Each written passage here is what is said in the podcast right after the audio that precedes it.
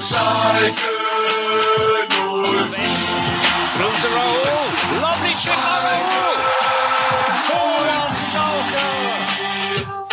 Sane and Edu.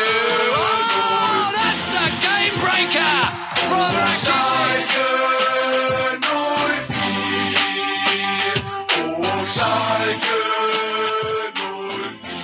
04. Blau und Weiß ein Leben lang. Hallo meine Leute, wie geht's? Willkommen zum das einzige Schalke Podcast auf English. That's right folks, officially the world's only English Schalke podcast for the fans and the only podcast on live on Twitch. Uh, it's Victory Monday. I'm your host, Richard Carmen. Thank you for tuning back to our show. Schalke fans are some of the greatest fans in the world, many of whom speak English. This pod aims to bring you the latest from the Royal Blues, talk to the English speaking fans of the club, get their point of view across, and bring you game highlights.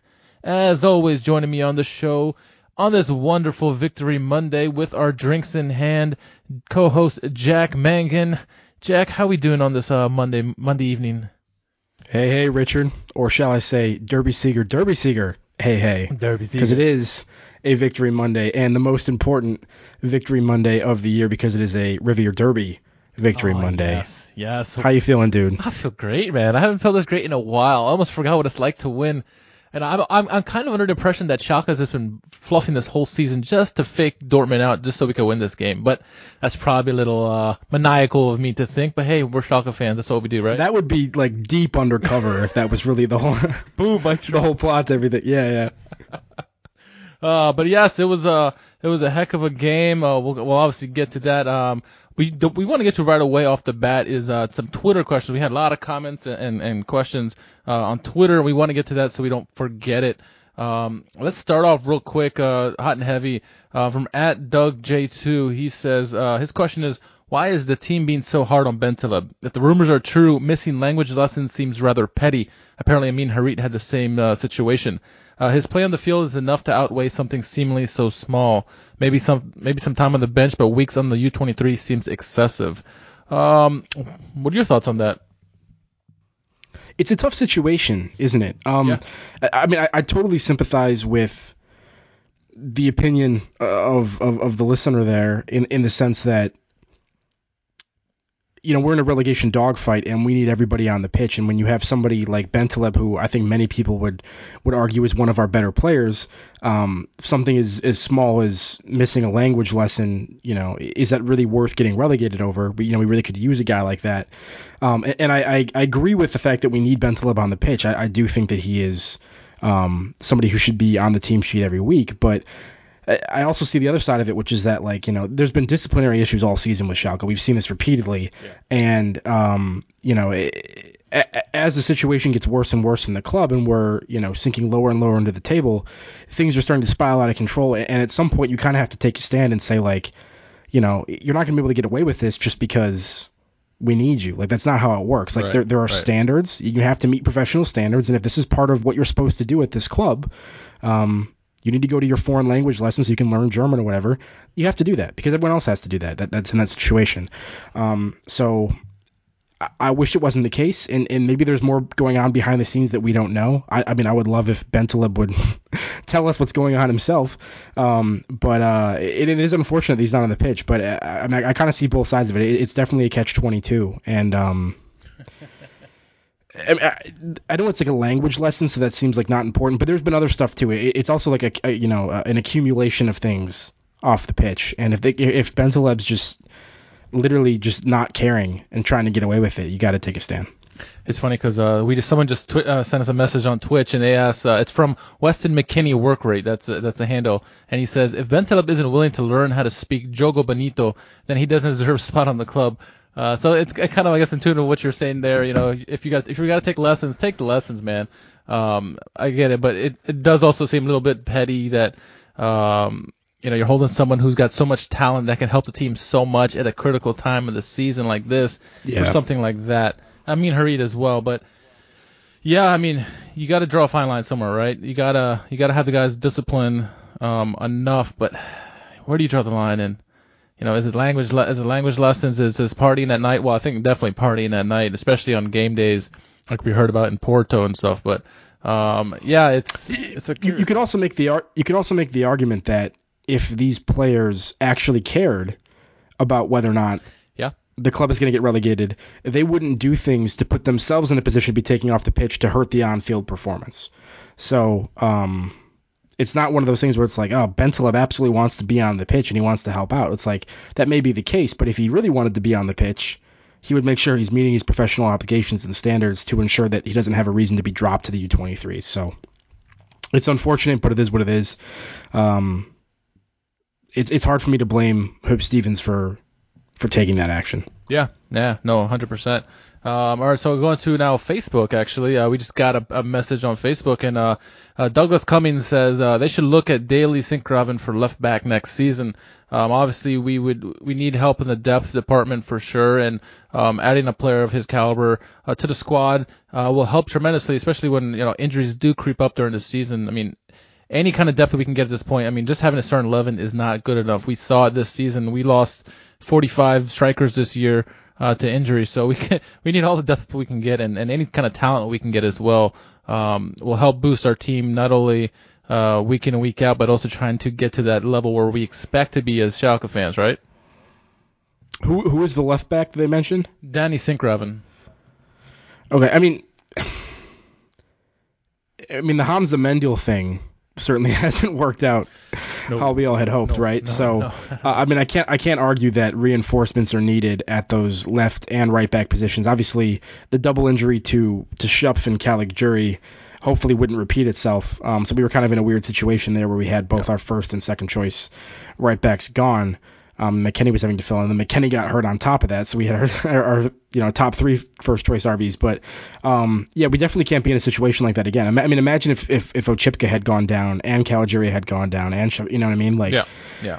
we have to have competent players that can that can step in and, and, and fill that gap for sure. So that, that to me, I mean, that was something that we were talking, you and I were talking about in the offseason was potentially the need to to reinforce those areas. We didn't think that you know Sascha Riether was enough for that, and I think we've seen that because he doesn't he wasn't even you know getting the starting nod. The legend Over that he McKennie. is is not enough.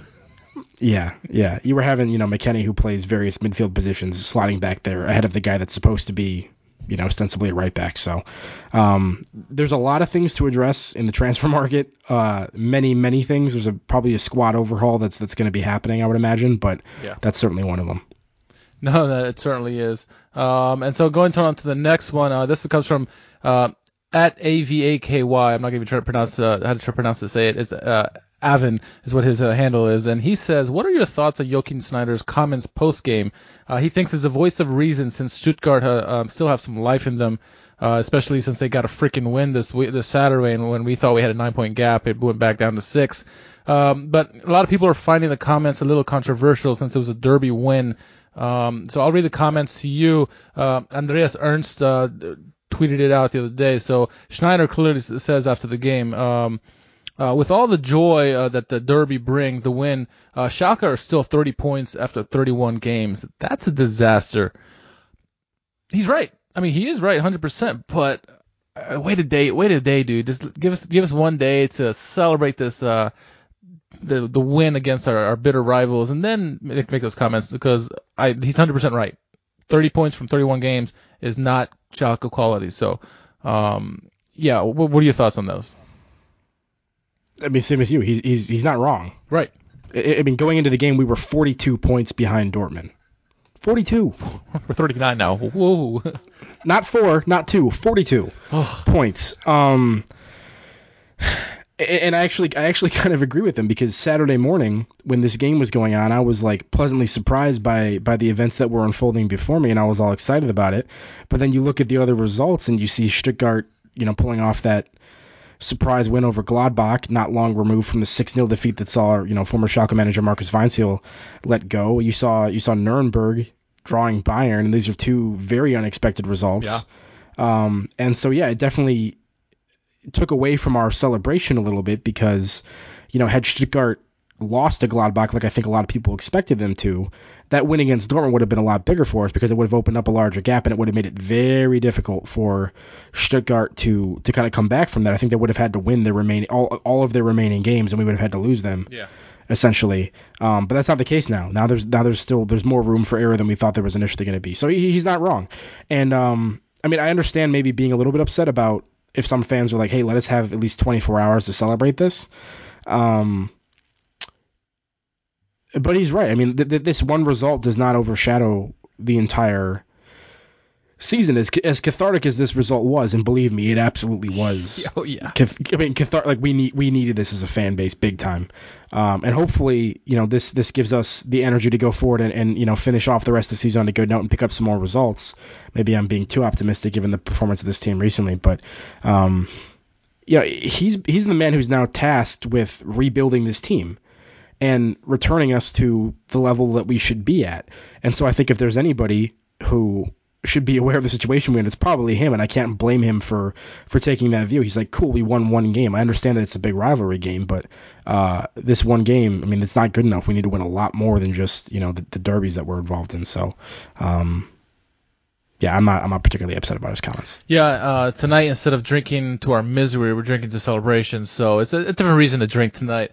Uh, we just got a, another message on, on Twitch from uh, Decoder Station 56, and he says, Derby Ziga! 100%. Yes, uh, absolutely. Uh, we're, we're excited about that win, and uh, we're looking at These another, Twitch these Twitch names are very creative. I, I more creative than mine than I could ever do. So I know that mine would be like Richard.com or something. I don't know. Um, so another tweet that we got uh, was from a friend of the show, Ethan. Uh, he says, "Should we make a trophy for the win against Dortmund? Uh, why not? I mean, it, it, it's probably a little silly and petty, but hey, whatever. I don't care. Um, we see how it is in like MLS and other and other leagues and there are different things where they do these uh, little trophies for the for the rivalry games. But we should make a little trophy for ourselves here, just for this one game." Yeah, shout out Ethan at Tedesco Time. Everyone go give him a follow if you enjoy uh, memes and sort of like the uh, the shit posting aspect of football Twitter. If you don't, then definitely don't follow him because that's that's most of what you're gonna get with him. But yeah, friend of the show, Ethan. What's up, man? Um, I, I believe it was Scuggs maybe who responded to that yeah. and said that you don't want you, you don't want to be like Liverpool and, and, and Everton. Yeah. Um, yeah, I, I don't know if we should make a trophy for, for beating Dortmund. I don't know if that's necessary. Uh, but uh, I I mean, it, it definitely feels like we won a trophy, regardless. I mean, that, that I mean that game is kind of like a cup final every time it's played. So, um, whether or not there's a physical, uh, you know, embodiment of that or not is not particularly important to me. But um, it's definitely worthy of that if somebody wanted to make it. Yeah. Maybe we should make it, and we can just keep it in one of our houses, and then if we lose the game, we'll send it to like Critty Smith or something Oh, crazy. for him to hold on yeah. to. Yeah, it'll, it'll it'll be like the podcast trophy that we can hand back and forth. we could, we, that's that's an idea right there. That's an idea for uh, Yeah. next season. Um, okay, for another tweet coming from Patrick Dost, uh, he says, uh, "Ein Leben lang, blau und weiß, ein Leben lang." Hundred percent, hundred percent. Uh, another question just came up on the spot just now uh, on Twitch. It says, uh, "What do you guys think about the implementation of a leadership council for the club to work more efficiently with the new manager? Maybe we grab five or six from the starting eleven to do this and take something from a great NBA franchise. If so, which players need a spot on the council?" I haven't really considered that before. I mean, I think that's what the job of a captain is. I don't know if there needs to be like half the squad involved in it. Um, and given that we've had reports of the squad splintering to some extent, maybe that would just pit parts of the squad against each other further. Yeah. Um, It's possible, yeah. You'd have to do know, something to it's- the it- veterans, right? I mean, because like Farman, Stambouli, for sure, yeah. If Fairman sticks around after this Nübel news, yeah. if Nübel, if Nübel sticks around because apparently he's high in demand now. yeah, um, that nonsense about him being better served training under Manuel Neuer than getting match minutes at Schalke was pretty absurd. But um, yeah, I mean, I, I'm worried about. I mean, Schneider has already come out and said that you know he wants to put more people in very like specialized specific roles. And which I think is probably a good thing for us, but I'm concerned that if we if we go a little bit too crazy with that, it could be a too many cooks situation. Um, you don't need that many people involved in specific things. I think it could, you know, we need we need smart people in the right positions and beyond that. I don't think we need half the squad in the leadership council to make sure the team's playing right. And it's kind of sad that we're even suggesting that. I mean, like these are professional footballers. They should, you know, be doing the right things on and off the field. And I don't, I don't think we should need like you know a leadership council of six people to make sure that's happening. That that speaks to deeper issues of the club if that's the case. I think if this was at a time when Schalke was doing really well in the past, this would never be brought, brought up because the guys would already be doing Yeah. the things that are right to do, and you know, back in the Raul days and Huntelaar, even go before that Kuranyi, and even go, keep going back and back. Um, when the team was playing really well and contending for the Bundesliga title year in year out, I'm sure the team was doing the right things, right? And they had guys like Bordon in there uh, who would like kick someone's ass if he they got out of line. So um, you know, the, a little bit of that is missing, I think, with these teams now. But uh, um, yeah, it's it's an interesting idea. I never thought of that uh, to try to you know mimic a NBA franchise and stuff like that. But um, ho- hopefully uh, we can get things turned around so where you don't have to implement something like this. But uh, you never know. Well, that's also potentially what happens when you get rid of senior leadership like Höwedes and, and Naldo. Yeah, yeah. Um, maybe that wasn't the best call by by Tedesco or the hierarchy there when you have veteran leadership.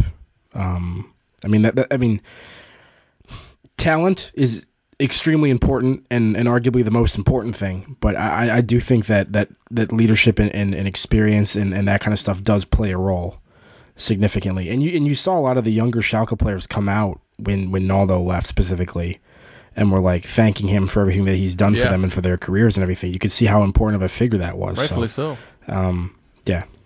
Um, all right, next uh, tweet comes from Drew Gentry, and he says, uh, "Okay, so topic for the next pod. Uh, Richard Carmen has to disclose the terms of his deal with the devil that made this happen today. Um, again, you're gonna have to speak with my lawyer on that. Uh, I can't get too much into details because uh, it's an ongoing case. Uh, but yeah, no, uh, I could not be more happier about what the heck uh, this team pulled out. Um, we'll get to the chaos that surrounded everything, but I mean the guy, the fact that the guys showed up and responded a couple times right after Dortmund scored says a lot about the guys. And the question is, um, where has this team been all season? Right? I get it, it's big, a big derby. Uh, we kind of talked about it last week how we said, you know, you know, for, you get you throw a form out the window, it's a derby, but still, Dortmund been playing so well this season. We've been playing so poor. There's no way that anybody would have saw this coming. Even the most optimistic fan, they would have thrown out a score that we would have won. But come on, I mean, four-two, scoring four goals again, and and and and um, Signal Iduna Park. I didn't see that coming. Yeah, you can't blame people for suggesting that there might have been some uh, pact with the devil behind all of the events that took place. But uh, obviously, if that was the case, we're not gonna divulge that information.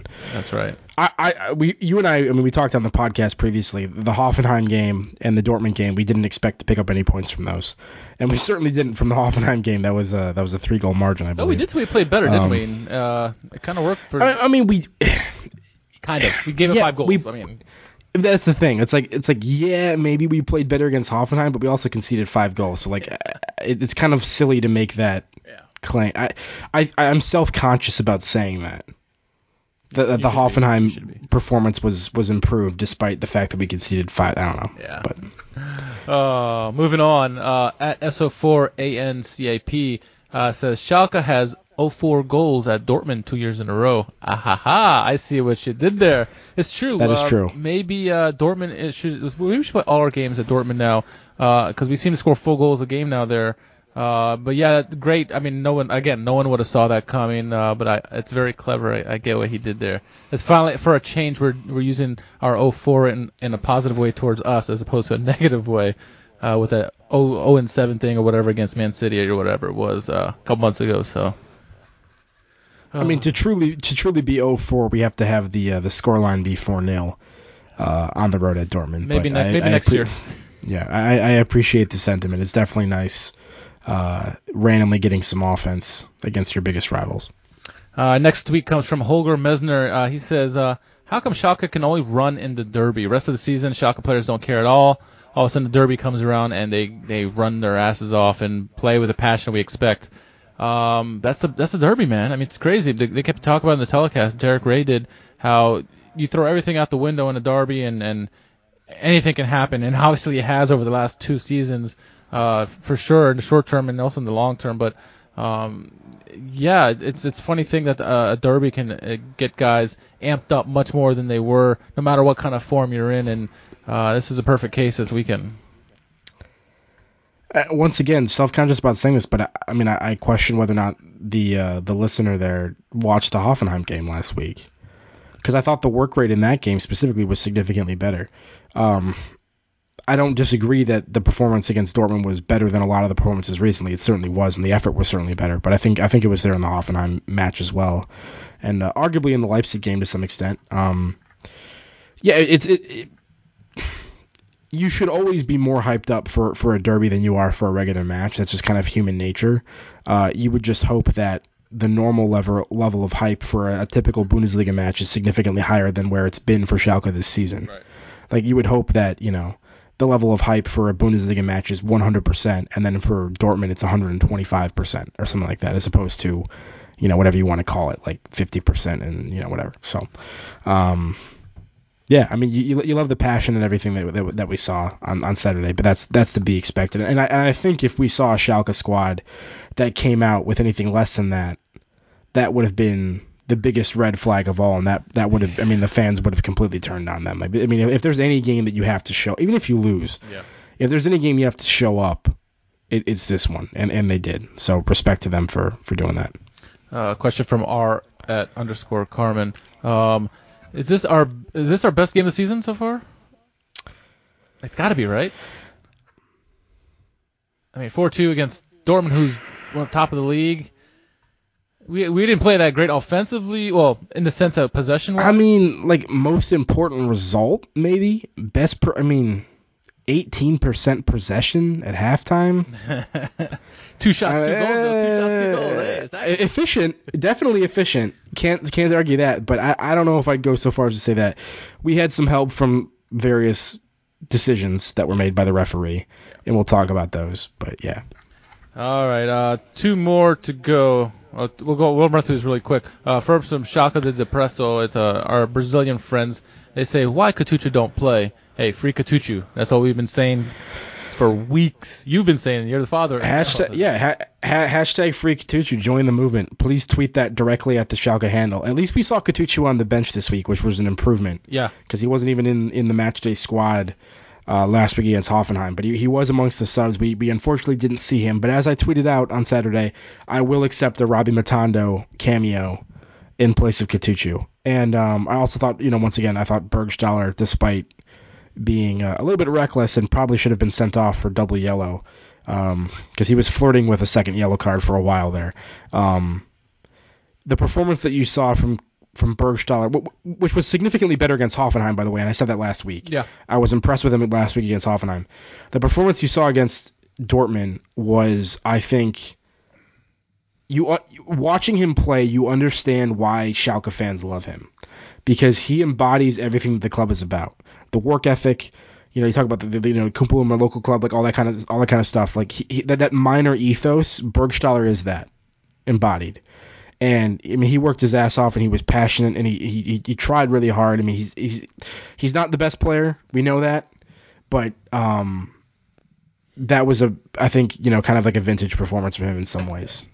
No, it, it certainly was. Um, and and you know we couldn't be more proud of the guys what they did and uh, uh, great win, great result. I mean the, the fact again like when when Dortmund scored, we we punched them right back in the mouth. Uh, I think that was that was the important part to see for me that you know we got see what happens when we get punched in the mouth. What would, how would we react? And we acted very well, I thought. Um, yeah, and the last comment comes from our friend, uh, the, the Schalke outlaw, Dave Lee. He says, all he said was, this, with capital letters.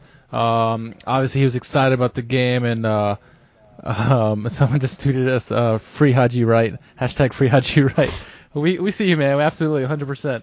Um, but yeah, no, Dave Lee's excited, and we were all excited. I mean, this, during the game, you're watching the tweets, and people are like, what is going on? Is this, is this for real? Are we dreaming? Like, what's going on? So, uh, obviously everyone's excited about everything going on. So, um, let's just get into the freaking game, man. Uh, Let's do it. we're kings of the roar against Huub Stevens is king of the roar. Uh, Derby Ziegler, whatever you want to say. Um, you know, the, the referee in this match, Felix Zwayer, uh, he's going to come up big in this matchup. Uh, we'll get to him later, but uh, I just wanted to throw his name out there. And uh, for Huub Stevens, this is his 19th Derby. Uh, he's been around for he's been around the block. Obviously, he's his third stint with Schalke, so um, it's it's it's the reason why he's played this many derbies. So um, I thought in the game. Well, before we get to the game, let's get to the lineups real quick, just so I mean we know who played, but for for the home team, uh, we'll say Bürki was in net. Um, Wolf, Weigel, Akanji, and Diallo were in the back. Uh, in the two holding roles, you had Witsel and Delaney, and then you had Sancho, Reus, and Guerreiro, all led by Götze in the uh, false nine, uh, made famous by De Santo. Um, and then for Schalke, um, Nubel, obviously, he's going to be a net. He's been a stapler for us re- uh, this season. Uh, and then defense, we had uh, Stambouli, Nastasic, and Salif Sane. Um, in the midfield, we had McKennie, we had Mascarell, Oczipka, Serdar, and then up- top leading everybody else, uh, Burgstaller and Embolo. So uh, anything surprising from the lineup um, from either end uh, that that we caught your eye, or, or was this pretty standard? I mean, I think it's pretty standard. I mean, correct me if I'm wrong, but I'm pretty sure that was the exact same lineup we had against Hoffenheim last week, right? Yeah, yeah, yeah. Yeah, so it, it's basically that that three one four two where Caligiuri and Kipchak try to push up a little bit more.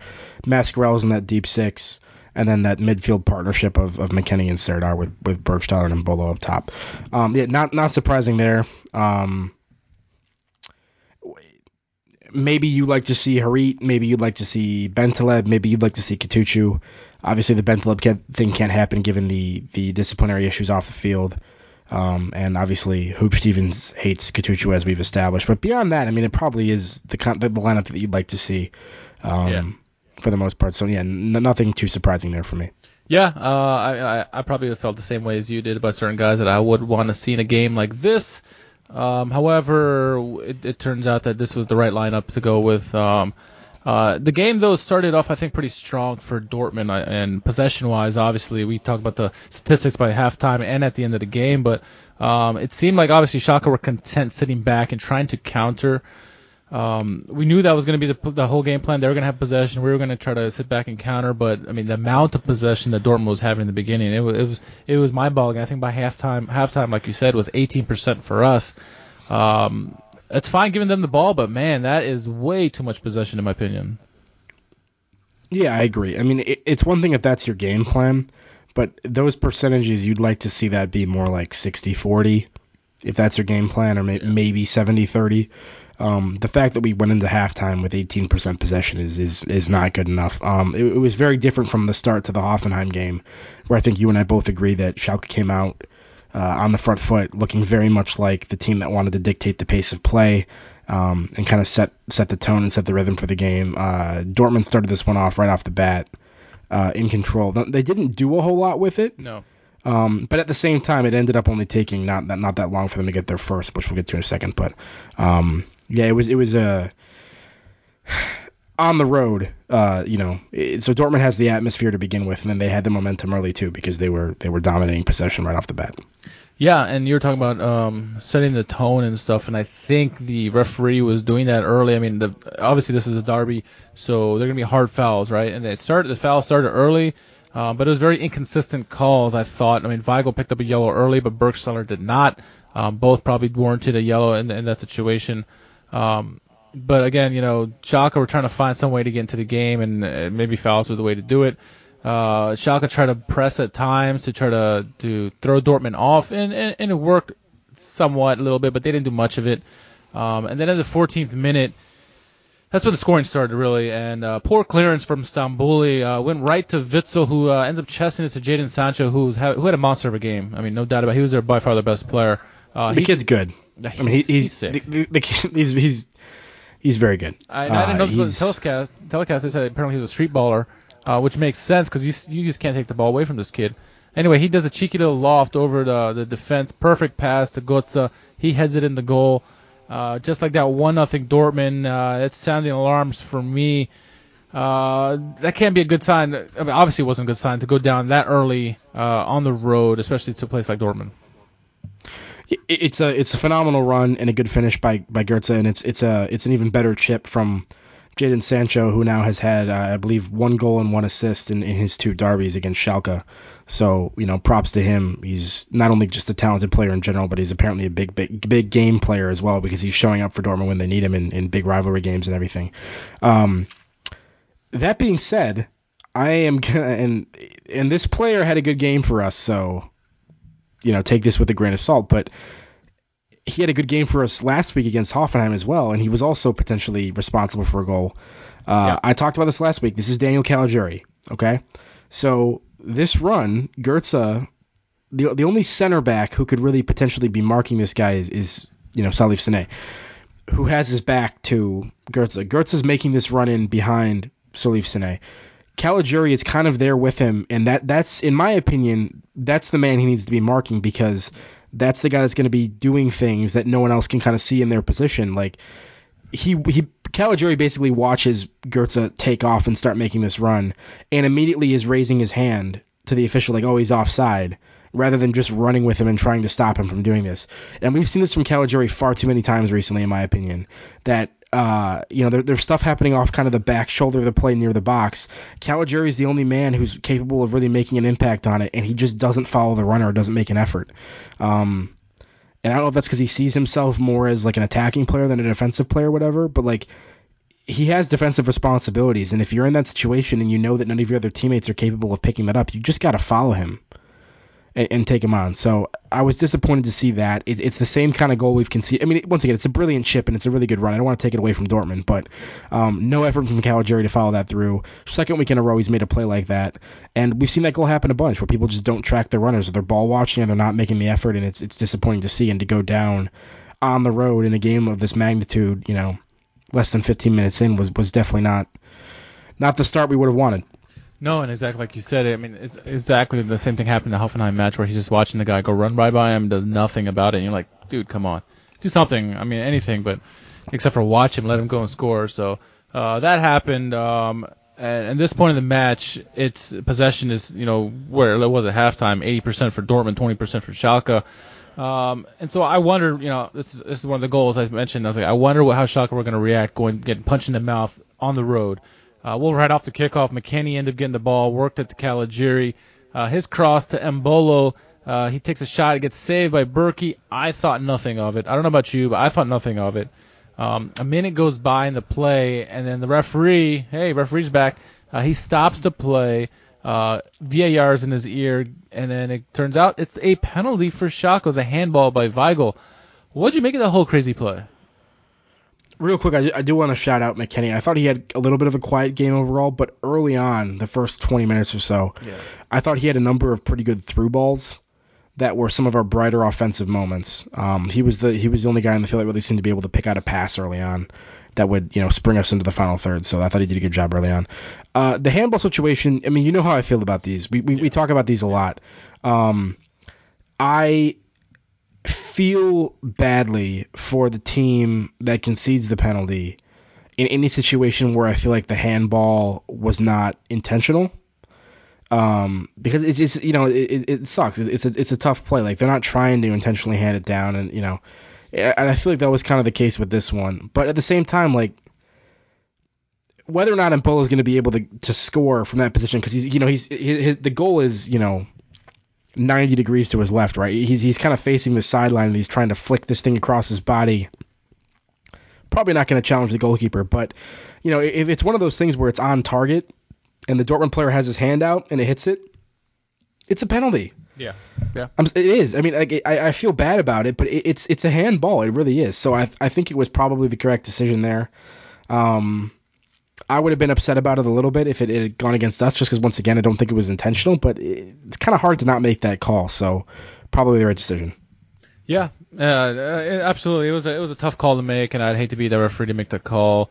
Uh, that, that VAR was there to do it, and whether you like it or whether you agree with it or not, uh, it, the call stood. Uh, you still got to score the goals right there on the penalty kicks, right? And Caligiuri uh, steps up, scores the goal, um, emphatically. Really, you know, went to the other side where Bürki went. So um, one-one, just like that. Uh, Can you think of a tougher place to try to score a penalty than in front of the yellow wall in a Revierderby? no, I can't. I can't unless I it's mean, like another so- country like Turkey or or something like that. Uh, Yeah. it's a daunting task right there. I mean, prop, props to Caligiuri. I mean, penalties are a high pressure situation to begin with, but you know, watching that him approach that penalty to take that, I was like, I, I mean, putting myself in that situation. Obviously, I'm terrible at soccer to begin with. This is stupid. I hate when people are like, I could have made that play, but you know, putting myself in that situation, I'm like, there is a hundred and thirty percent chance I would screw this up and like kick it over the bar with like how you just have that that massive wall of Dortmund fans in front of you. Because the Signal Iduna Park is a great park. Let's be honest. I mean, even though it's our rival, it's a great it's a great atmosphere that they have in there. So, um, ice water for blood from Caligiuri there. Nice finish. Uh, Weston McKennie work rate says he definitely could have scored that goal. Um, uh, so you know, after that goal that Schalke scored, you know, the play went back the way it was before, dom- dominating possession by by Dortmund, uh, and Schalke just sitting back on their on their hinds, waiting for the counter.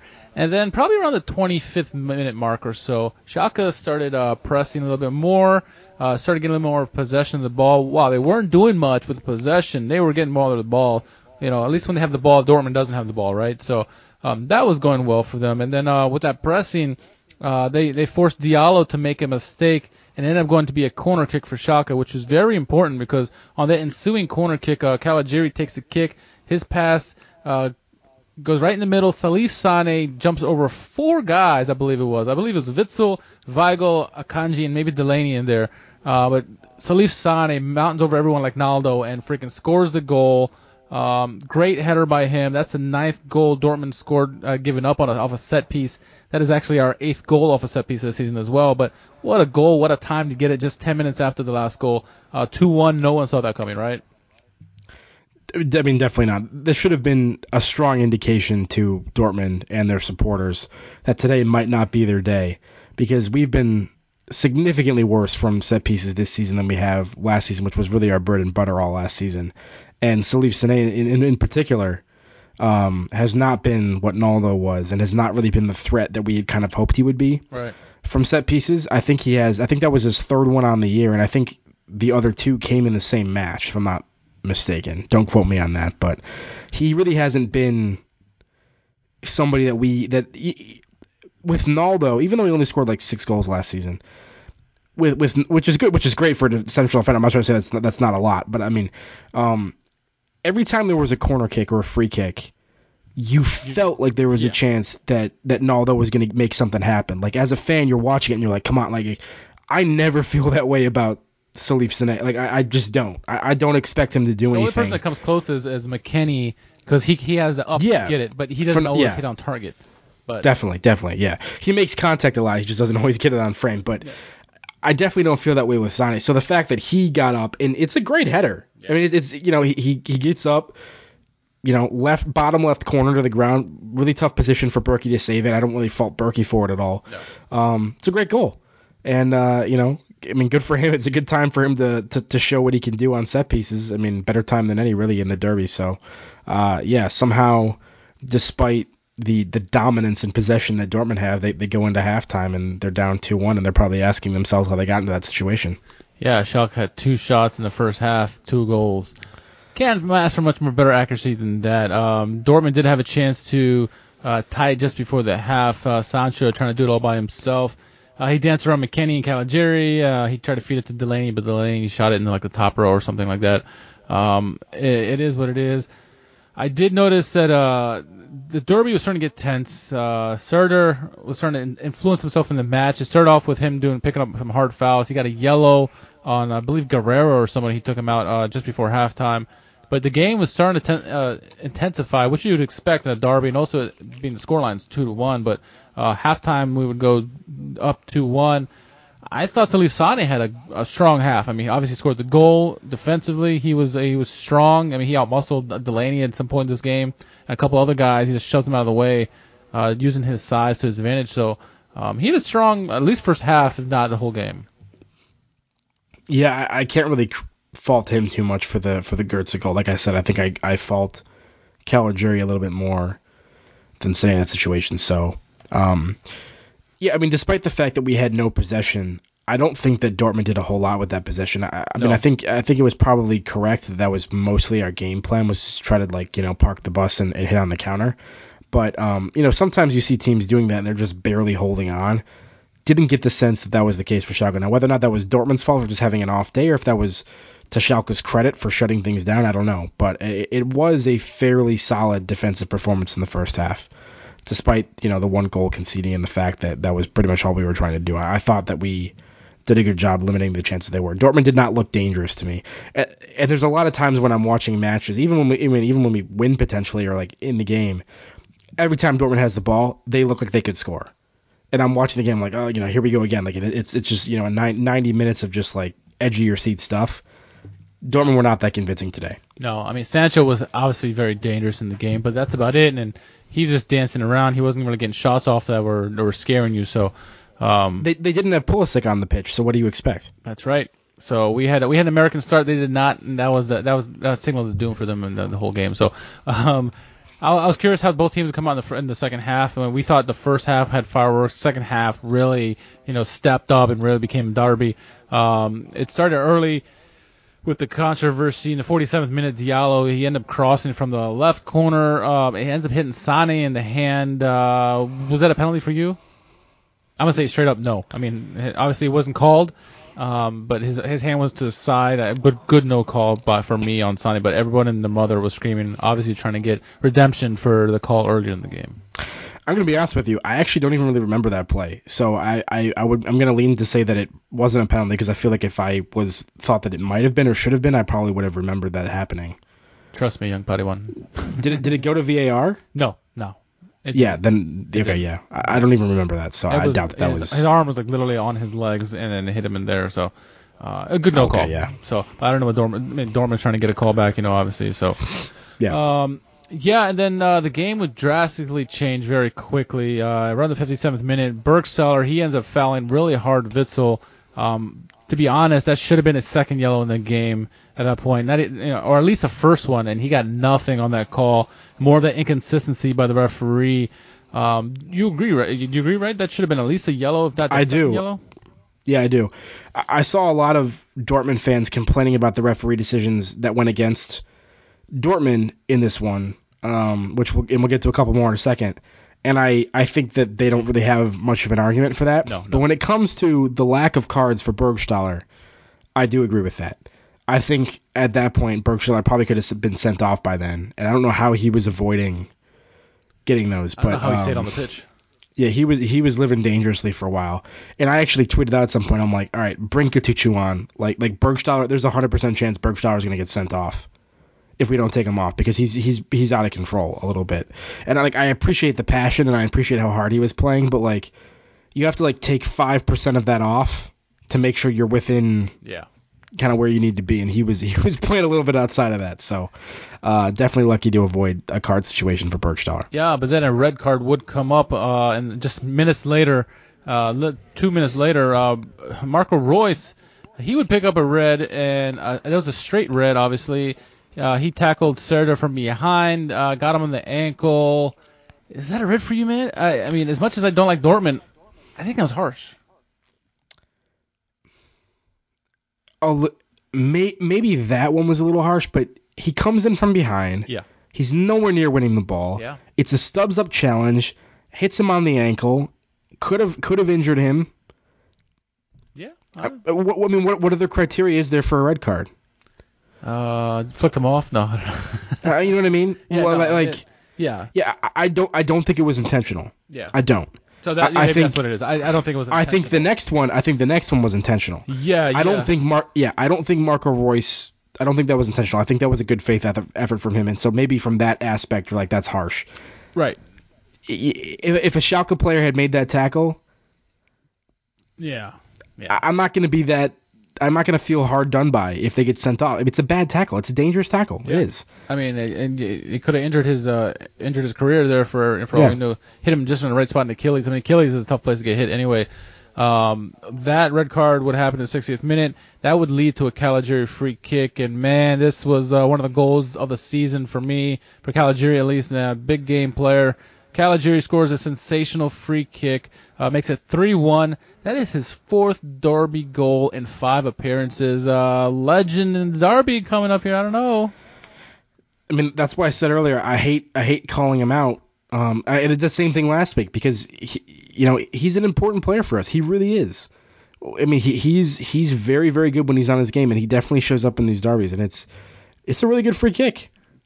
I mean, props to him. It was I mean, like it's 25 like meters away or something. It was so, it's a far kick. It wasn't like it Yeah. was like right there on top of the crease. Yeah. pr- pretty close to the upper left corner there. It's it's a really nice curling effort from him. Um, and once again, you know, the set pieces have not been there for us this season, but when we needed it the most in, a- in a big rivalry game, they, they came through. So props to uh, everyone involved and props to Caligiuri for what was a for the most part a, just a phenomenal game. And things would just continue to spice up. I mean, just three minutes later after that, Wolf, like we just talked about, he was also given a straight red. I've never seen a double red in a game, especially a game that mattered so much to both teams. Um, this was absolutely a dirty foul by him. Uh, it was a similar tackle to uh, Marco Reus, meaning from come from behind, but this is completely intentional, completely out to injure, in my opinion, and it was a deserved red. I mean, I think he should get a couple game ban for this, not just a not just a one game. But uh, are you in agreement that this was a dirty foul and should have been a red, no matter no ifs and uh, if ands or buts about it? Yeah, hundred percent. And he actually did get a suspension. He's going to miss the rest of the season. Perfect. Um, That makes so. Marco Marco Reus will be back for the final game against Gladbach. I want to say Wolf is out for the rest of the year. Um, once again, no ill no ill will towards Marco Reus. I don't think his foul was intentional. The Wolf one to me reeked of frustration. Yeah. Um, and just kind of losing their cool. You know, the, Dortmund go into this game fairly confident. You know, this is an important game for them. They're they're trying. I mean, if they had won this, they could have leapfrogged Bayern in the table, given the result that ended up happening. Um, and they come in 42 points ahead of us in in the you know in the in the table. And obviously, with if the title wasn't enough motivation, the fact that it's us is is more motivation for them. And suddenly they find themselves down a man and two goals down. And I think they're just kind of like, what is going on? And, and you know, Wolf for whatever reason lost his head a little bit and uh, you know went in and made it an arguably dirtier foul than what the Reus one was, and it was it was a little bit higher up on Serdar's ankle. Um, I think Serdar is lucky that his foot kind of slid out from under him Yeah, when the yeah. contact was made, because if it had stayed planted, once again, both of those tackles were tackles that could have broken someone's ankle or something. So, um, yeah, dangerous, reckless tackle, straight red, no complaints with it. I, I don't think I think Dortmund fans that are arguing against it aren't aren't really being honest with themselves. Um, and obviously, you know, we're biased, so maybe maybe I'm not really thinking this through clearly. But I, I, I like to think that we try to be pretty objective on this podcast as much as possible. Um, and these they're, they're both bad fouls. They are. They're bad fouls. They don't win the ball. They come in kind of from behind. You know, it studs up on somebody's leg, on somebody's ankle.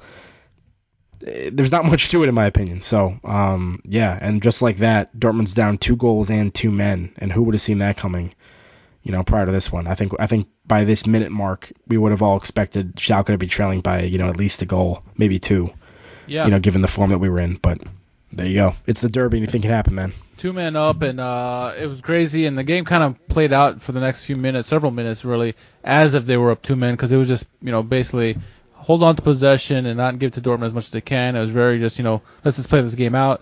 Um, they got a little too laxistic days ago, I thought. Uh, it kind of fell asleep to this nine-man Dortmund team and got very sloppy in the back end. Akanji ended up doing a, a nice cross uh, across the opposite side of the field to Bruun Larsen. He heads it back the opposite way. Back Backdoors Witsel for an easy tap in. Uh, 85th minute, all of a sudden it's 3-2. Uh, I'm getting worried at this point. I don't know about you, but I was worried that this is gonna Schalke gonna blow this somehow, a two-man advantage, and uh, that goal was pathetic defensively. There's that Jacob Bruun Larsen banana bread. Shout out Critty Smith. Um, half our audience isn't going to get that. Um, that- that's a really stupid long Majority inside of our joke. audience. Anyway, yeah, yeah. Um, I mean, wouldn't you know it? Up two goals, up two men, and Schalke start bringing on defenders to park the bus, and we still concede. I mean, it was it was pretty typical. Not not good defending on that play.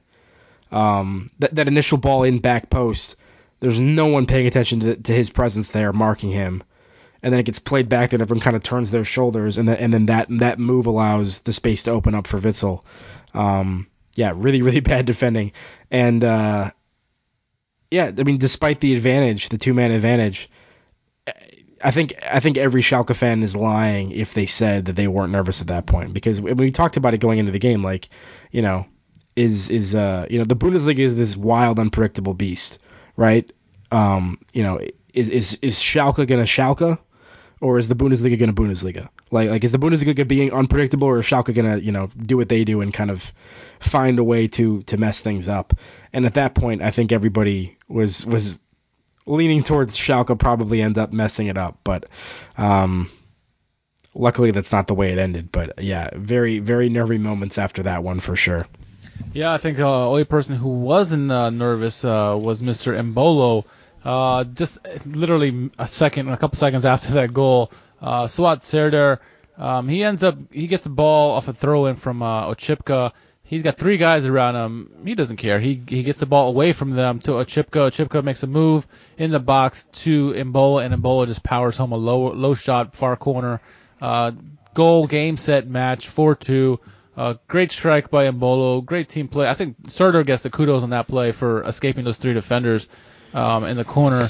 But yeah, all the way around. I mean, 4-2, great strike by Embolo, great effort by the team. Uh, I could not be more happy. There's uh, nothing I could have predicted in my wildest dreams this season. La- Last season maybe is different, but um, yeah, great result by the team. exactly what was needed to to put this game on ice. Um, it's it's a great cutback from Oczipka to find Embolo, and then um. I mean, don't want to be too harsh on Nortman because they're down two men at this point, so I'm sure that contributed to the lack of pressure on Embolo. But regardless, it's it's a great strike from him. It's low, it's slightly curling.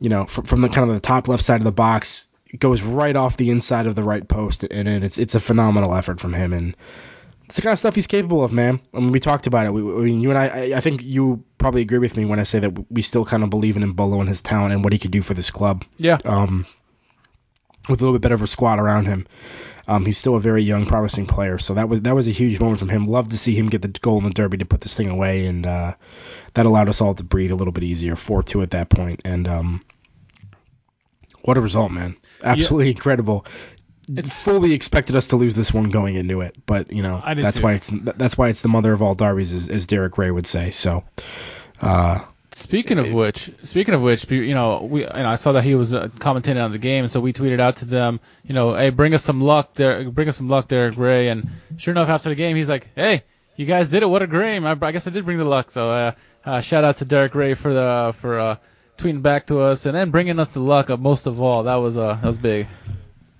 absolutely, yeah, Derek Ray's one of the best doing it right now. So we, we love him. So awesome to have him interact with us on Twitter. That was pretty cool. I mean, if you look at his final stats, the stats weren't the final stats weren't too bad. I mean, Dorman ended up having 66% possession compared to 34, which is kind of what we expected. We hoped for at least before the game. Shots were even at eight. Uh, shots on target. Schalke had actually one more. Obviously, they had one more. They had four goals. Um, and yeah, Schalke ran a little bit more, but you expect that when you're playing defense. Um, but yeah, uh, it's a good game, and uh, you know, this is the last time. Well, first off, we, the second second second year in a row we scored four goals at Dortmund, but uh, the last time we had a win at Dortmund, uh, we went to go all the way back to 2012. So here's some trivia for you. Do you know who was the manager in 2012 for this victory? Huub Stevens. Huub Stevens. That's right.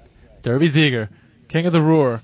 Uh, so yeah, great win by the guys. I couldn't be happy. And we thought at the time that we had a nine point gap over Stuttgart. Uh, they're gonna certainly lose in their game in the weekend, but no, they got to win, and it's back to six points. But um, so Wh- What an advertisement for the Bundesliga this was this weekend. I mean, I, I'm not particularly interested in the which league is best conversations. I find those conversations to be uh, very fatiguing and kind of pointless. I think shout out to the Everyone-. Just kidding. the K League. I think everyone's entitled to like whatever league they like, and they should watch it and stop trying to like convince everybody that their league is the best. Um, but without making a claim to which league is best, I like the Bundesliga in general, and I think it's a league that other people should should watch more, even if they don't consider it their favorite league. And uh, you know, one of the things that you know is always the league is always criticized for is the fact that Bayern wins every every year, and uh, Schalke did their best to change that narrative. They really did. I, I, I was fully expecting. I, I thought we had kind of stolen the title from them, but then wouldn't you know it, Nuremberg decided to go and give them a game, and Bayern just couldn't finish it. Kingsley Coman couldn't get the get the penalty right at the at the end. So, um, just insane drama in the Bundesliga this weekend, and what an advertisement for the league that was. This was a this was a crazy weekend of action. Really unpredictable. Love to see it. Uh, 100%. And there were, but the, unfortunately, there were some scenes I want to talk about. And there's two things I want to talk about for the end of the game. Uh, one is something that happened during the game. One is something we heard today. Um, ugly scenes in the crowd in the game. Uh, the first uh, that was uh, on the on the fr- on the goal by Götze in the in the beginning of the game. Uh, Jadon Sancho ended up getting hit in the face or in the head or whatever by a lighter uh, from the Schalke section of the of the of the crowd. And uh, all all the Dortmund fans are blasting Schalke. And they're oh they're blah blah blah blah. Uh, that was a despicable play, 100%. Uh, no one should ever be dethrone anything at a player. Um, some idiot, and yes, this guy's an idiot. Uh, Dortmund supporter says, "Oh, this is racism at its finest." Uh, the guy was intentionally trying to hit Jadon Sancho. I'm like, really?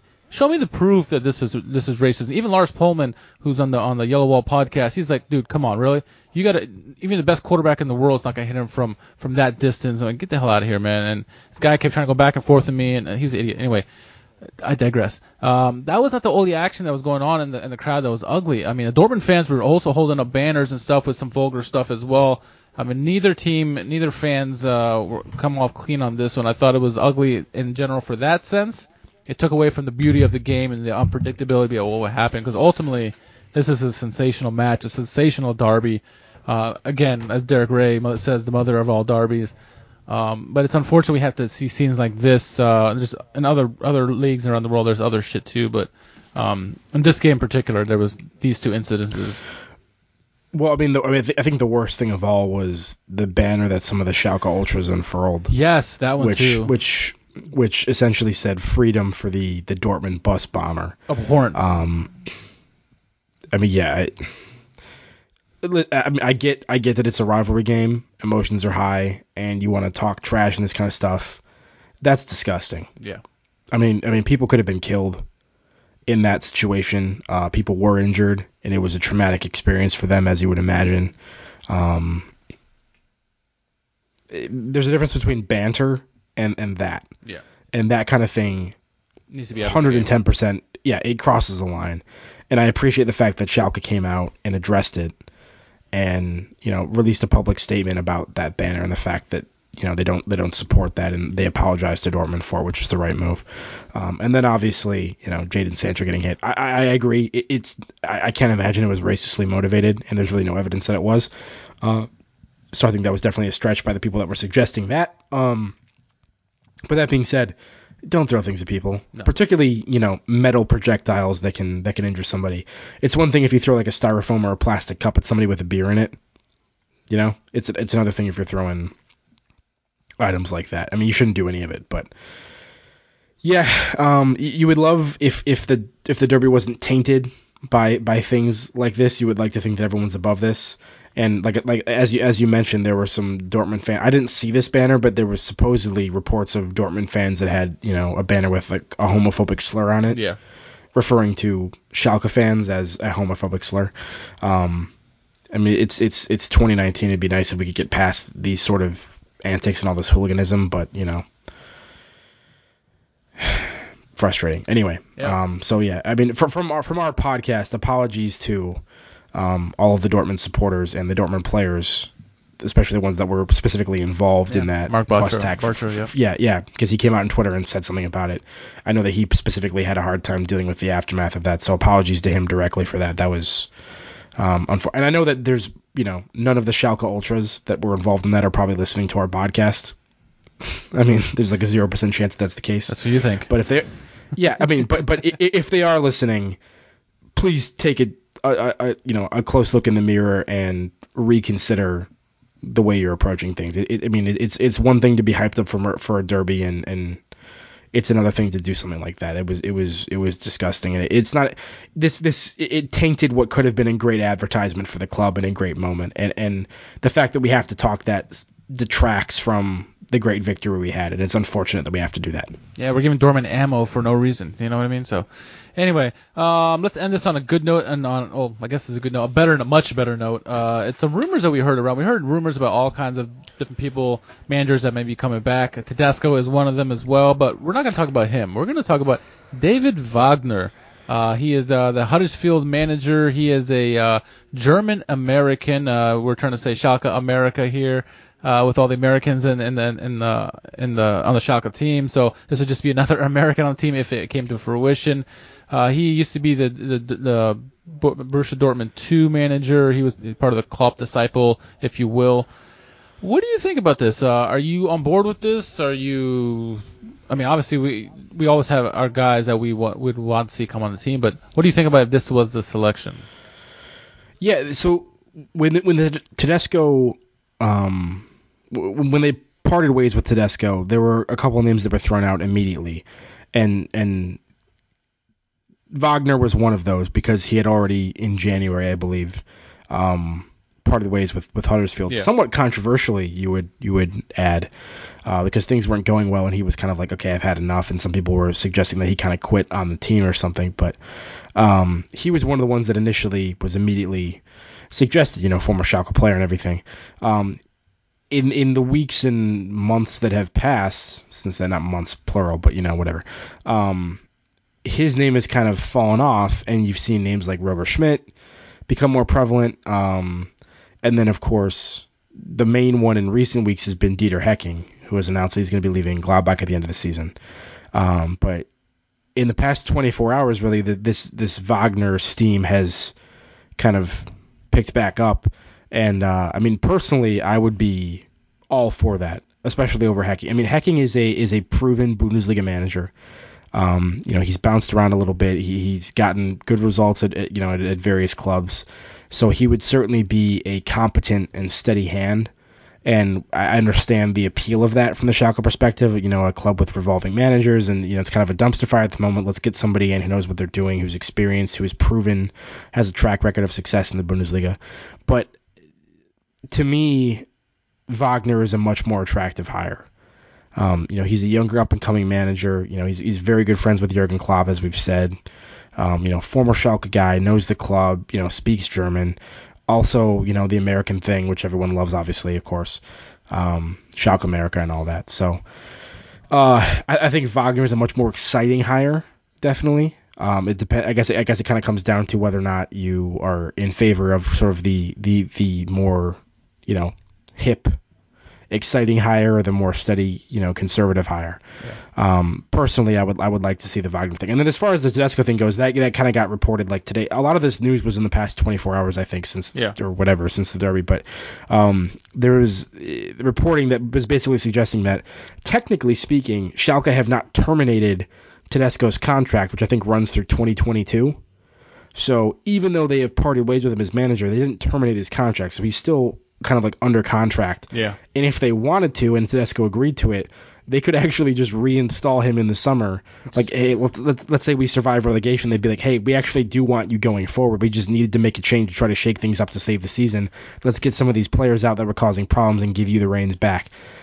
I can't imagine they would do that. Yeah, that's that'd be That would be like- scenario. Yeah, hundred percent. That would be not like unheard of, but kind of close to it, and, and a really interesting thing. But um, I guess we'll have to see what, what happens with that. Definitely a lot of interesting news. Personally, I, I would much prefer Wagner, and it sounds like if, if you can, if you believe the reports, which once again is always the caveat, do you believe what's being reported? Some of those talks with Wagner are in the advanced stages, so um, I would much prefer Wagner to Hecking personally. oh yeah, um, oh yeah.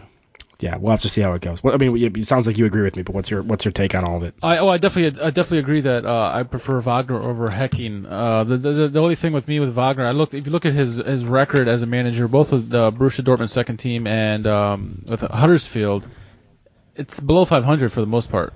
And do you want that uh, as a manager? Now I'm not going to say that he won't do well here or well, he's not a good manager. He you know he was just at clubs maybe that didn't have the greatest of players there. Who knows? I don't know. Um, I, I do like the guy, the guy, guy as a person. I've I mean, uh, many interviews with him, both in English and German, and um, it would be certainly interesting, especially you know everyone's talking about oh get someone in the club club like uh, atmosphere, and he he would be one of the guys. He, he understands what kind of game club brings, and hopefully I haven't I haven't seen too much of the teams like Huddersfield, but hopefully he would bring some kind of attacking team uh, to the game, and uh, for that I would I would absolutely welcome with open hands and. Uh, all these rumors they drive you crazy, and you know, I kind of just want to take a step back now after the season and just let it be. Whatever happens, whatever happens. But I would not be opposed to Wagner. Um, it does seem like someone uh, who would get along well. It's similar. It seems like from the interviews that he's a similar personality to Tedesco in the sense that he can relate to players and stuff and and get on the same page with them. So you know that could be good. Um, plus another American, hey, that's always a good thing, right? Yeah, I mean, uh, I think given how prominent these rumors were, we, we would be remiss if we didn't discuss it on the podcast. But I definitely agree with you in the sense that, like, I'm not particularly concerned about that until we um, officially avoid relegation and lock up our survival in the Bundesliga. Um, all that coaching stuff is is secondary to me. Uh, we we didn't lock it up this weekend with the result because of the result that Stuttgart had, um, and there's still work to do. So all that takes a backseat to making sure we ensure in, in, ensure survival. But um, yeah, it, it's interesting to kind of keep an eye on in the background. Well, Schalke fans, we want to hear from you. Uh, tell us what you thought, not only of the River, Deer, Revierderby, but um, all these rumors going about about you know possible managers and guys going in and out. Uh, let us know at SO4 underscore podcast on Twitter. Jack, uh, I don't know if you can see this, but my glass is empty, and that could only mean one thing. Uh, I think we're gonna wrap this one up. Yep, we're both we're both dry, so that means we need to end this podcast. Uh, we want to thank Schalke, Fox Soccer this week, and all the fans for tidbits on our podcast today. If you haven't done so yet, make sure you sign up for the Schalke US newsletter by simply going to the team website, entering your email address. Uh, we want to give a shout out to everyone who went to Atlanta uh, to, to the viewing party for the for the Revierderby. Obviously, you brought some good luck to the team. Uh, and I saw the pictures from the event there, and uh, it looked like uh, people, people had a lot of fun there. Uh, have you ever been to Atlanta, Jack? That's a good question. I feel like I've probably like, driven through at some point, but I've never really spent any significant time there. So no. Yeah, neither have I. Not much. Uh, very very little time, but we uh, we should make change for that. One of my good buddies was actually in Atlanta this weekend and went to an Atlanta United game. So there you go. But Definitely a wasn't at the viewing destination. party. What the hell? He was. He's not, he's a Barcelona fan. Unfortunately, he's not a Schalke fan. I, I've been doing my best to convert him. Okay, But, you know. at least you're doing that.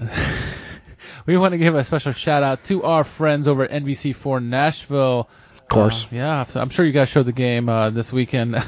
uh, we also want to thank everyone who tweeted out us uh, this th- for this podcast. Also for everyone who uh, watched on Twitter. Um, thank you once again. But Jack, uh, tell our listeners uh, and our viewers where they can find you on social media. JM Mangan, J M M A N G A N. Appreciate all the questions this week. Obviously, the volume of those was was understandably inflated due to the fact that we had the Revierderby this weekend. Um, but I mean, we love it when you guys send in stuff for us to talk about. Uh, please do that. Continuing, we love we love that every week. So, uh, thank you for that, and we look forward to engaging you in the near future. 100%. Yeah, this is uh, great stuff from you guys. Uh, certainly makes our podcast a lot more fun uh, and our streams, I guess, if you want to say that too. Um, once again, I'm your host, Richard Kharman. You can find me on Twitter and Instagram or wherever at r underscore k h a r m a n. Keep watching on Twitch and until the next pod comes, my friends. Stay ready, and we'll be with you soon. Shoes.